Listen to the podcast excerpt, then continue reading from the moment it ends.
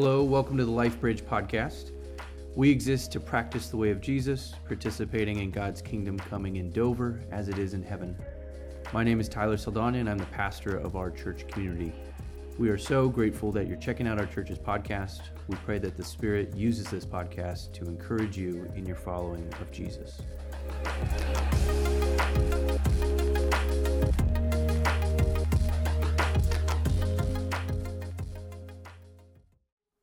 We're going to be in Mark 10 this morning. Mark 10, uh, verse 17 through 31. And if you're familiar with the story, or if you're unfamiliar with the story, um, commonly referred to as the rich young ruler, uh, though he's not called that in this specific passage. But I'm going to read the passage for us, I'll pray, and then we'll begin uh, talking through the message this morning. So Mark writes in verse 17 As he, Jesus, was setting out on a journey, a man ran up and knelt before him and asked him, Good teacher, what must I do to inherit eternal life? Jesus said to him, Why do you call me good? No one is good but God alone. You know the commandments you shall not murder, you shall not commit adultery, you shall not steal, you shall not bear false witness, you shall not defraud, honor your father and mother. He said to him, Teacher, I have kept all these things since my youth. Jesus, looking at him, loved him and said, You lack one thing. Go sell what you own and give the money to the poor, and you will have treasure in heaven. Then come, follow me. When he heard this, he was shocked and went away grieving, for he had many possessions. Then Jesus looked around and said to his disciples, How hard it will be for those who have wealth to enter the kingdom of God. And the disciples were perplexed at these words. But Jesus said to them again, Children, how hard it is to enter the kingdom of God. It is easier for a camel to go through the eye of a needle than for someone who is rich to enter the kingdom of God. They were greatly astounded and said to one another, Then who can be saved? Jesus looked at them and said, For mortals it is impossible, but not for God. For God all things are possible. Peter began to say to him, Look, we have left everything and followed you. Jesus said, Truly I tell you, there is no one who has left house or brothers or sisters or mother or father or children or fields for my sake and for the sake of the good news who will not receive a hundredfold now in this age houses, brothers and sisters, mothers and children, and fields with persecutions, and in the age to come, eternal life. But many who are first will be last, and the last will be first. This is God's word. Thanks be to God. Uh, let me pray for us. Father, thank you for this time. Uh, we ask, God, that uh, you would speak to us, that you would encourage our hearts, challenge our, our minds. Call us to, to refined thinking and, and feeling and, and actions uh, as we seek to follow you, Jesus, in this, um, in this county, in this state, in this country, in this world. It's in your name we pray. Amen. Uh, well, in this morning's passage, so Jesus addresses three types of people, three different people, but um, we'll kind of try to broadly apply them to us. There's a man we'll refer to, yes, as the rich young ruler uh, his disciple Peter, and then his disciples as a whole. Uh, and so, regardless of our income, our you know, retirement funds or portfolio, our credit score, or perhaps maybe for a lot of us, our debt and lack thereof, retirement, who knows where we're at, um, or anywhere in between, Jesus' words in Mark 10 speak to all of us. So don't just think, oh, he's speaking to rich people only here. There is um, some depth beneath the surface that we can all take to heart. So before we begin, I'll just lay out my three points, give you my cards, and then we'll walk through them. Uh, Jesus calls each of us to go and sell all we have and to come and follow him. Uh, point two will be we are incapable of doing so. And point three, Jesus is the true rich young ruler. The first point Jesus calls each of us to go sell all we have and to come follow him. Let's start in verse 17 and we'll just walk through this passage. So, as Jesus was setting out on a journey, a man runs up to him, kneels before him, asks him, Good teacher, what must I do to inherit eternal life? At this point in Mark's gospel, uh, Jesus is already on his way towards the cross. He's, he's getting pretty close. Um, he'll soon make his triumphant entry into the city riding not on a horse, not on this beautiful ride, um, but no, he'll, he'll ride in on a, hum, a humble donkey. And he won't be honored, but he'll be betrayed. And where he will not hold on to the rights he of all people is entitled to, but instead he will ultimately forfeit his rights uh, for the sake of God and to bear the punishment of a criminal by dying on a cross. So it's at this point that this rich young ruler comes and approaches him and yes, we don't hear that he is a young ruler in this story here in Mark, but we know from Matthew and Luke's account that they kind of each have the descriptive verses and we combine them all. And so we're like, okay, he's rich young ruler. But um, the man asked Jesus, Good teacher, what must I do to inherit eternal life? Now, one of the commentators I utilize, this guy's name is uh, James R. Edwards. He says that the man's question reveals his understanding that he believes our behavior to be the deciding factor of our eternal destiny. And notice the motivation behind the question what must I do? What must I do to inherit eternal life? And Jesus doesn't um, directly respond to him uh, in, in the way, in the manner in which he would like. So we'll get to that more in a, more in a moment. So to clarify, though, when Mark uses the phrase eternal life, uh, we kind of paint this um, understanding of eternal life as this bliss of everlasting life, and that's kind of it. We're up in the clouds in heavenly, uh, in a heavenly place. Um, but that's not what Mark means by this. Uh, eternal life, uh, we can utilize the same as being saved or the kingdom of God. Craig S. Keener, he's a big New Testament background theologian. He, he's a big historian in the ancient Near East. He, he defines eternal life as such uh, to inherit eternal life meant to share in the life of the coming world, the life of the kingdom of God. Another way that it was put is that there's this inheritance in heaven, or you're storing up for yourself something in heaven. Similarly, we, we store up our uh, funds in our bank account, yes, but we don't keep our money in our bank account. We save it for a future time to use it back in this life. Similarly, we are storing up for ourselves in heaven when to then uh, utilize it again when kingdom is fully manifested here on earth as it is in heaven. There is this reward, there's this overlap that comes in, and it is setting us up to inherit this eternal life, to share in the coming kingdom here on earth as it is in heaven. And so Jesus responds in verse 18. He says to him, Why do you call me good? No one's good but God alone. Again, according to Edwards, Jesus' unexpected counter question intends, intends to move the man beyond confidence in his moral rectitude to the ultimate purpose of his life, which is to know God. Um, parents or anyone that's worked with young people before, you might be familiar with this situation. I know uh, a few years ago we encountered this quite a bit with, well, the only kid we had a few years ago, uh, our, our now college daughter. But, um, you know, as she was becoming more independent and, and asking often to go out or um, for new privileges and things of that sort. Um, she potentially would ask for some things that we were like, no, probably not, or no, we're not, we're not down with that, or maybe next time, or something like that. And she'd, she'd step up her game. She'd try and justify. She'd push back a little, right? Like, but why? Like, I'm, I'm, I don't do this. I don't do that. I'm not like this person. I didn't rob a bank.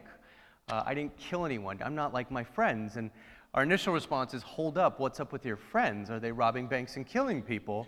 Um, but our second response is, you're being a little dramatic, but it is this, well, at least I'm not like them, so here's my case. Therefore, I should be able to do this. Uh, but we have to say, yeah, hold up, easy. Let's take a few steps back. Let's recalibrate. Reminder of the situation. Make sure she understands what's going on, where we're actually at, that let's, let's get out of these extreme uh, examples. And that's what Jesus is doing here with this young man. He's telling the rich young ruler, hold on. He's purposefully humbling the man by raising the man's bar or standard of goodness. And so in verse 19, that's why Jesus recounts uh, only six of the commandments. I won't get into why he only utilizes six. There's, there's quite a few different theories. It is kind of interesting, but we don't need to go there. Then in verse 20, the, the rich young ruler responds to him. He said to him, Teacher, I've kept all these since my youth. This is pretty common for a pious young Jewish man, uh, especially someone of a wealthy class. They may have uh, lived this morally upright life. Uh, think of us who perhaps maybe you grew up in a Christian church and Christian household and did the Christian life and your Christian duties and, and so forth. And um, yeah, just overall, if people looked at you, you'd think, oh, yeah, they're a decent, a morally good person. That's kind of what's going on here. He's saying, well, I've done all that. Aren't I, aren't I good? Well, notice in verse 21 here. Well, notice also, sorry, prior, he, he adjusts a little bit to Jesus. He doesn't call him good teacher again, he calls him teacher. I like that he adjusted a little bit there. But keep going in verse 21. Jesus looking at him, and I love this. Mark says, loved him.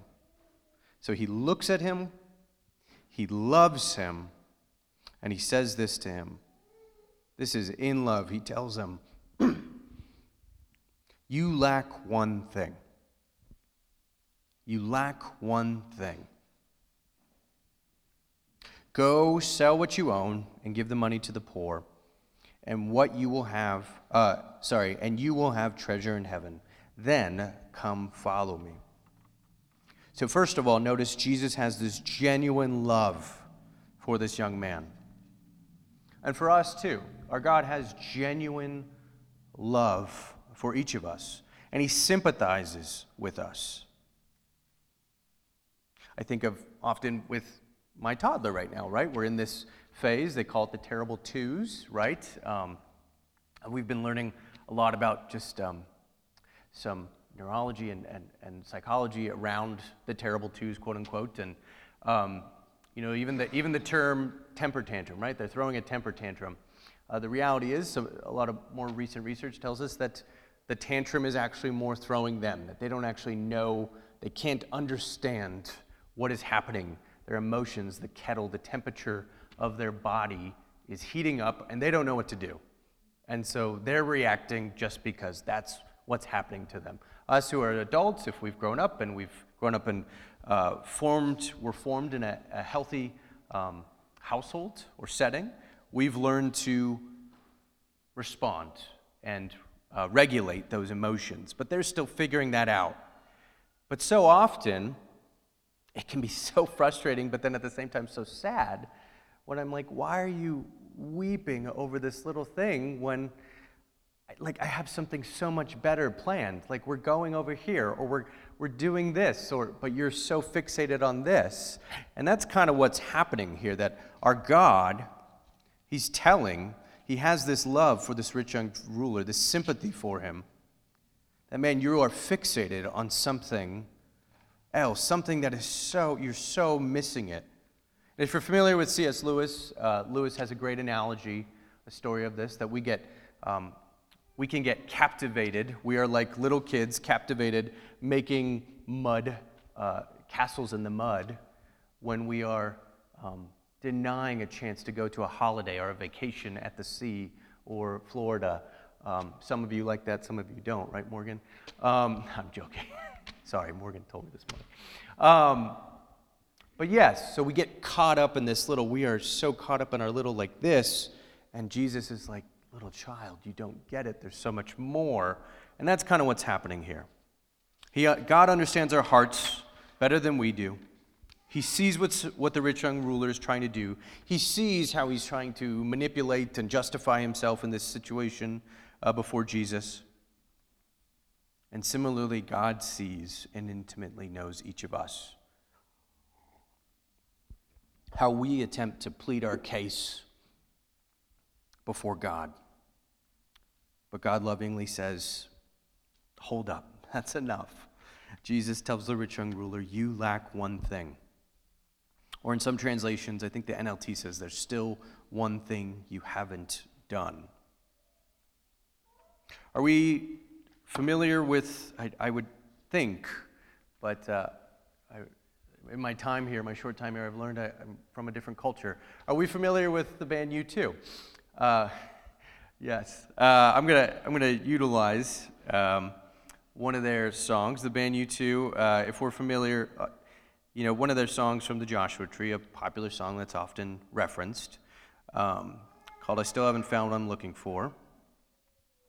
Uh, you know, at this time, the story, you know, Aaron bought me recently Bono's um, memoir, and I was just glancing through it a bit, but uh, he's recounting the story of from being young um, musicians in a war torn Ireland and how they rose to crazy fame. And they were striving for this bigger picture, um, this bigger life, this bigger reality. And they were so excited. Everywhere they went was a new big thing. They went to the States. Then there's even on a recent album for U2, I'm a huge U2 fan. Um, they have a song called California when they finally hit the West Coast and they're going to go see the California beaches. And they had never seen the Pacific Ocean and how magnificent it was for him to just dip his toes in the sand there and all this. And, but every time, every new venture, every new chapter, it was still, uh, still left him thirsty or hungry, right?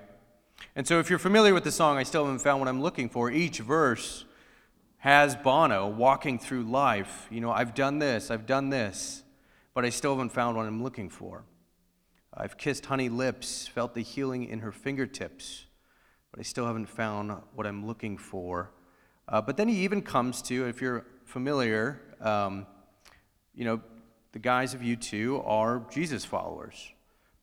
And he even says in the third verse, the culmination of this song, he says, I, you know, I, um, I believe in the kingdom come, then all the colors will bleed into one, bleed into one. But yes, I'm still running. Uh, you broke the bonds and you, you loosed the chains. You carried the cross of my shame. Oh, my shame. You know I believe it. But then he still sings, but I still haven't found what I'm looking for. And I think for Jesus followers, sometimes we're like, wait, he has found what he's looking for, right? He found Jesus. Um, but I think there's something honest to um, non Christian music rock stars to secular music rock stars who are Jesus followers, that he feels more free to own that, man, even for us who are in Christ, we still have days, weeks, months, seasons where we know we have but we still keep searching for something else, right? We kind of have a foot in the kingdom and a foot on this earth, and sometimes we're like, let's, let's keep looking this way. And God's like, no, look this way. Continue to follow me. And I think that's the struggle. And he even summarized that now, it's over three decades later, that it's his modern telling of John Bunyan's The Pilgrim's Progress, um, which he felt was more real. That for him personally, that even as I found Christ, I still wonder sometimes. I still, you know, even for me this week, I, I had a pretty rough week, and, and I, I felt that this week. And so, I think there's something there that the lacking, the feeling empty, Perhaps you're a Jesus follower and you're like, man, I still feel empty. I have Jesus. I have done this, and I still feel empty. There's still something here that Jesus can speak to. More on that in a moment. Jesus tells him, the, the rich young ruler, there's still one thing you haven't done. He tells him, go sell all he owns, give the money to those in need, and to come follow him. But why? Now, note, it's not inherently bad to be wealthy. Money is not inherently bad. Riches, stuff is not inherently bad. So, why is Jesus demanding this of this man, of, a, of seemingly good character, right? He seems to be an upstanding citizen. Why is he calling him to sell everything? Tim Keller, in his book that went through the Gospel of Mark, which I believe is what the small group series is going to be based around, on Wednesday nights. He writes, It is not that all individual rich people are bad, nor are all individual poor people good. Jesus did not make such blanket assertions. Nor, on the other hand, was he saying, just be careful. Don't fall into greed and be generous from time to time. No, Jesus was saying that there is something radically wrong with all of us. But money has particular power to blind us to it. In fact, it has so much power to deceive us of our true spiritual state that we need a gracious, miraculous intervention from God to see it. The Apostle Paul, uh, in his letter to you know, his apprentice Timothy, in 1 Timothy 6, he writes, For the love of money is the root of all kinds of evil. This is a very misquoted passage. People often say the love of money is the root of all evil. No, all kinds of evil. But not all evil. And some people, craving mo- money, have wandered from the true faith and pierced themselves with many sorrows.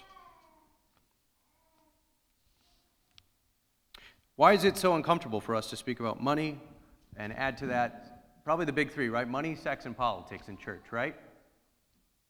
perhaps it's an indicator of the power they might have on us as individuals, as a culture.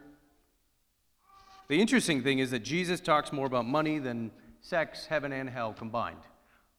He talks about it a lot. So we should probably talk about it a lot because it has that potential grip on us. Talks more about what we do with our wallet than what we do with our private parts. It's a very interesting thing. And yet, the church, we don't hear a lot of big calls to, hey, stop idolizing wealth and the good life. We don't hear a lot about that. There's a lot of other cultural wars that we stand on, but man, this is a big one that Jesus spends most of his time warning the world about. Each of us can relate with this man to one degree or another. We live um, whether we live in a custom home with a nice property or we're struggling month to month to pay rent, the reality is that living at this point in human history, we are monetarily wealthy. Even those of us on, on lower income here, generally, on a global setting, we are fairly wealthy, yes? Most Americans are some of the wealthiest people in the world. Most people in the West are some of the wealthiest people in the world. But note, it's not the money itself that is separating this man from God, it's what the money represents to this man. It's the power he feels with the money, the security, the comfort.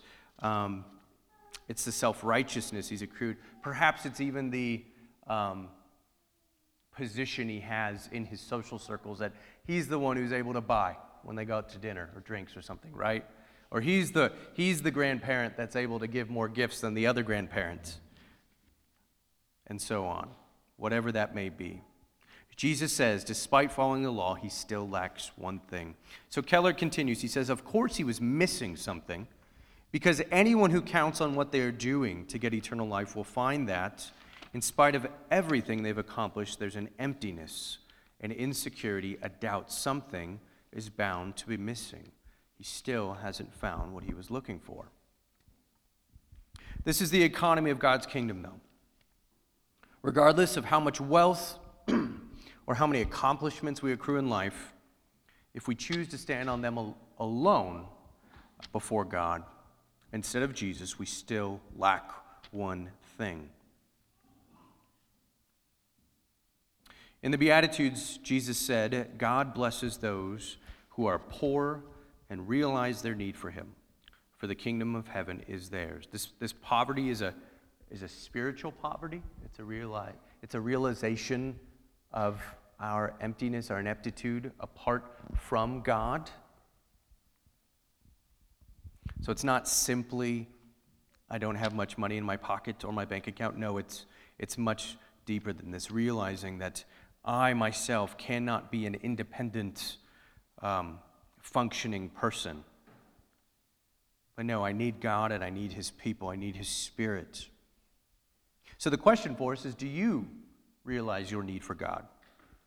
Do we realize this? Is there, is there something we're looking to, that you're looking to, instead of Jesus to satisfy your needs or to build your self worth, to make you feel comfortable, secure, stable, whatever that may be, to feel valuable? Take a minute. Reflect on that. Is there something? We always have these things. What is it that we're looking to in this moment instead of God for that, that to fill that void in our hearts. Now, monetary poverty is not the goal, and awareness of our spiritual poverty is. And I think that's what, what Jesus is getting at here. Jesus calls each of us to go and sell all we have and to come and follow him. However, point two, we are incapable of doing so. Looking at verse 22, how, how does the rich young ruler respond to Jesus' demand? It says, When he heard this, he was shocked and went away grieving, for he had many possessions. Now, this is the point, first point in this passage in Mark's account of this that we hear that he's actually wealthy. Up until this point, we just kind of think he's another guy. But we learn no, this is a, this is a guy who is loaded and he's pretty bummed out as to what this would entail. Then Jesus looked around and said to his disciples, How hard it will be for those who have wealth to enter the kingdom of God. Now, Jesus is obviously has turned his attention to his disciples now, right? This shows that our wealth and our possessions can be a barrier between us and God, right? That he's speaking not just to someone who isn't following yet, but now he's turned his attention to actual followers of Jesus. And he's war- turning the warning towards them. Verse 24, he says, And the disciples were perplexed at these words. But Jesus said to them again, Children, utilizing the word children, I just kind of noticed this. That's kind of a, that should give us cause for pause, like why he is all of a sudden. It's kind of like when Rowan and I are playing around and, and she, th- she, when I like joke with her, I'm like, no, don't do that. And, she, and then she goes and does it because she knows we're joking. But then when I finally have to be like, Rowan, and like the tone changes, right? There's just that one, what, one tone change and she hears it, and it's like, okay, this is different now. That's kind of what I get from right here, where he says, children. Where it's like, no, no, no, listen. This is about you too. This is not just about him. Listen, because you will deal with this too. How hard it is to enter the kingdom of God. How hard it is to enter the kingdom of God. It is easier for a camel to go through the eye of a needle than for someone who is rich to enter the kingdom of God. Now, this is hyperbole. It's not meant to be taken literally. Um, if we're unfamiliar with hyperbolic statements, it utilize exaggeration, right, to emphasize a point. So think uh, it's raining cats and dogs. What does that emphasize? It's, it's raining crazy. I don't get why the cats and dogs. Um, not even sure where that came from. I'm sure someone might look that up and do a deep dive, but now I'm curious where that came from. But, anyways, um, Eli, don't text me about that right now. I know you will. Uh, I always get texts like, I look at my text messages after church, and then I'm like, Eli, what were you doing texting me in the middle of the service? You said this. Um, anyways, I'm so hungry I could eat a horse, right?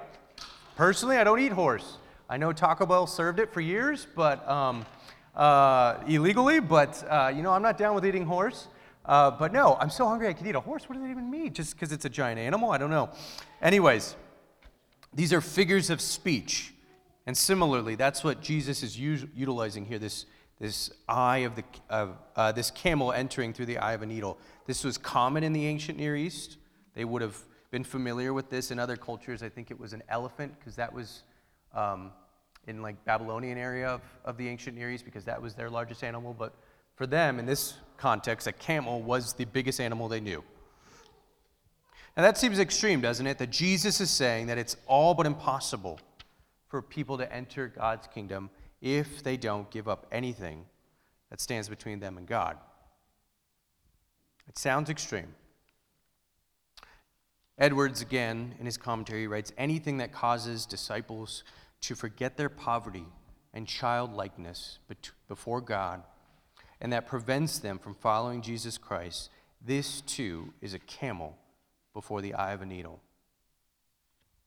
I think Edwards rightly um, contextualizes this for us that even for those of us who are not uh, monetarily wealthy, we are wealthy of, in something, probably. we have wealth in some avenue of our life, something that in that category we don't rely on Christ for. That we say, yeah, I need your help over here. This, though, I'm good. I'm good with this. I got this. But no, I really need your help on the, these two areas of my spirituality right now. But no, this is pointing to no, there's, there's nothing that we bring simply to the cross. We are to cling, as Rock of Ages, that old hymn, sings. Keeps going in verse 26. Mark writes, They were greatly astounded, and they said to one another, Then who can be saved? Seriously, Jesus, who can be saved? This is ridiculous. Jesus looked at them and said, For mortals it is impossible, but not for God. For God all things are possible. And Peter began to say to him, Look, we have left everything and followed you. We've literally done that, Peter said. We gave up everything. And Jesus responds in 29 Truly I tell you, there is no one who has left house or brothers or sisters or mother or father or children or fields for my sake and for the sake of the good news who will not receive a hundredfold, excuse me, now in this age houses, brothers and sisters, mothers and children, and fields with persecutions, and in the age to come, eternal life. But here's where Jesus reminds Peter and the other disciples to be humble. In verse 31, but many who are first will be last, and the last will be first. Essentially, he's saying, Yes, Peter, you, you did this. You, you guys did do this. But be careful not to make that your boast. Be careful not to stand on that. Be careful not to be rich in your own sacrifice because your finite and momentary actions, uh, they don't make up for the separation that sin has caused, the chasm there. So, how do we know who we are in the story? How do you know who you are in the story? Are you the rich young ruler? Is it perhaps difficult for you to give? Or um, not simply give, but to give sacrificially? You know, um, Tim Keller, in, a, in another um, more ministerial type talk, where he's talking to, to leaders um, and church planters, he was talking about finances. And, and one of the things he mentioned was, you know, he doesn't himself uh, ascribe to the 10% rule of tithing. And, and I don't necessarily think that's how it works anymore either. He, he calls people to sacrificial giving, uh, meaning that it should hurt a little. Sacrifice should hurt a little. It should cause us to, you know, buy less couple copies, coffees a week or, you know, a less vacation a year or whatever that may be. Everybody has it. But, you know, when the richest person in the world gives away a billion dollars, what does that actually do, right? It sounds like, oh my gosh. But is it really? Did it do anything for them? That's where Jesus, and you see many accounts like this in the Gospels, where, uh, in particular, think of the gal who gives all her wealth essentially in that oil. And Jesus says, uh, She has given more than all of you because she's given everything she's had. There is something to that, right? That we are giving in a manner that uh, it shows we are giving something up. It's an opportunity to give in that manner. It may not just be sac- uh, monetarily, right? This is in various avenues of our life. This is speaking about finances, but this can be applied in many different avenues of our life. Perhaps are you Peter and the disciples? Do you feel more confident in your faith and relationship with God simply because you attend church and Bible study and tithe? Are you saying with Peter, but I, we did all this? You know, we did that. We did the Christian life. And Jesus is saying, children, listen up, hold up. That's, that's not what gets you in. So, whether you're like the rich young ruler who lived a moral, loving life but finds hope in your wealth and accomplishments, or you're like Peter and the disciples who only miss church when you're on vacation, and even then you might try and look up the closest church. Um, and you attend Bible studies and tithe and give to the poor, we are all still in spiritual poverty. Did you hear that? We are all still in spiritual poverty. We are incapable of selling all we have and following Jesus on our own. But, but who can do this? Who is spiritually rich? And that's where, oftentimes, what Jesus calls us to in the Gospels, he himself will eventually, uh, or is in that moment, fulfilling. Jesus is the true rich young ruler. That's why Paul wrote in 2 Corinthians 8 9, he says, For you know the generous act of our Lord Jesus Christ, that though he was rich, yet for, for your sakes he became poor so that by his poverty you might become rich. Now, does that really mean um, monetarily um, impoverished? Well, in this case, Jesus was known to be poor, right? He, he seemed to be a maybe a lower working class man. But even more so, Jesus emptied himself. I'm going to turn to uh, Philippians 2, a passage that we likely have heard many times. But here I think the Apostle Paul summarizes it well for us. Starting in verse 5, Paul writes, Let the same mind be in you that was in Christ Jesus, in the Messiah Jesus, right? He said, Who though he was man, who, who though he was in the form of God, he did not regard equality with God as something to be exploited AKA, though he had every reason to boast, though he was wealthy in something, status, stature, he wasn't depending on it. He emptied himself, taking the form of a slave, be, being born in human likeness. And being found in human form, he humbled himself and became obedient to the point of death, even death on a cross.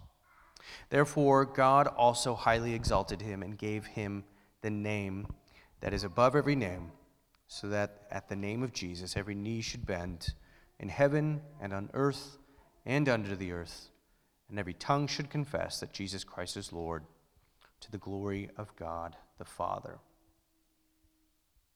Jesus became spiritually impoverished, right? He experienced total brokenness, total emptiness, that total feeling of not finding what we're looking for. The sad thing is, in that moment on the cross, Jesus knows exactly what he needs, and that's why he cries out, Father, why have you forsaken me? But Jesus is this true rich young ruler who, though he is infinitely wealthy, chose not to be regarded as such, but rather to empty himself and take on our spiritual poverty that we might experience the infinite riches of knowing Him. Now, Dallas Willard, he's, a, he's since passed, but he was a big um, philosopher at the University of Southern California and a big spiritual disciplines guy for the church.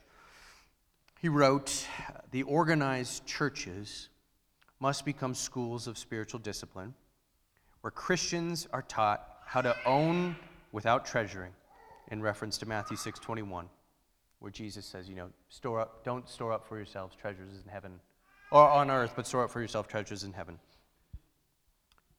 Or how to possess without, like the rich young ruler, being possessed. I love that. How to possess things without being possessed. How to live simply, even frugally, though controlling great wealth and power. How to live simply, even frugally, though controlling great wealth of power. Brothers and sisters, Jesus is better than our wealth. Monetary, well, monetary wealth, um, social wealth, vocational wealth, academic wealth, familial wealth, and so on. Jesus is better than our momentary wealth. Jesus is better than our sacrifices, too. His sacrifice far surpassed ours. Now, if Jesus is our true rich young ruler, giving is no longer an obligation, but an opportunity, and no longer a burden, but a joy.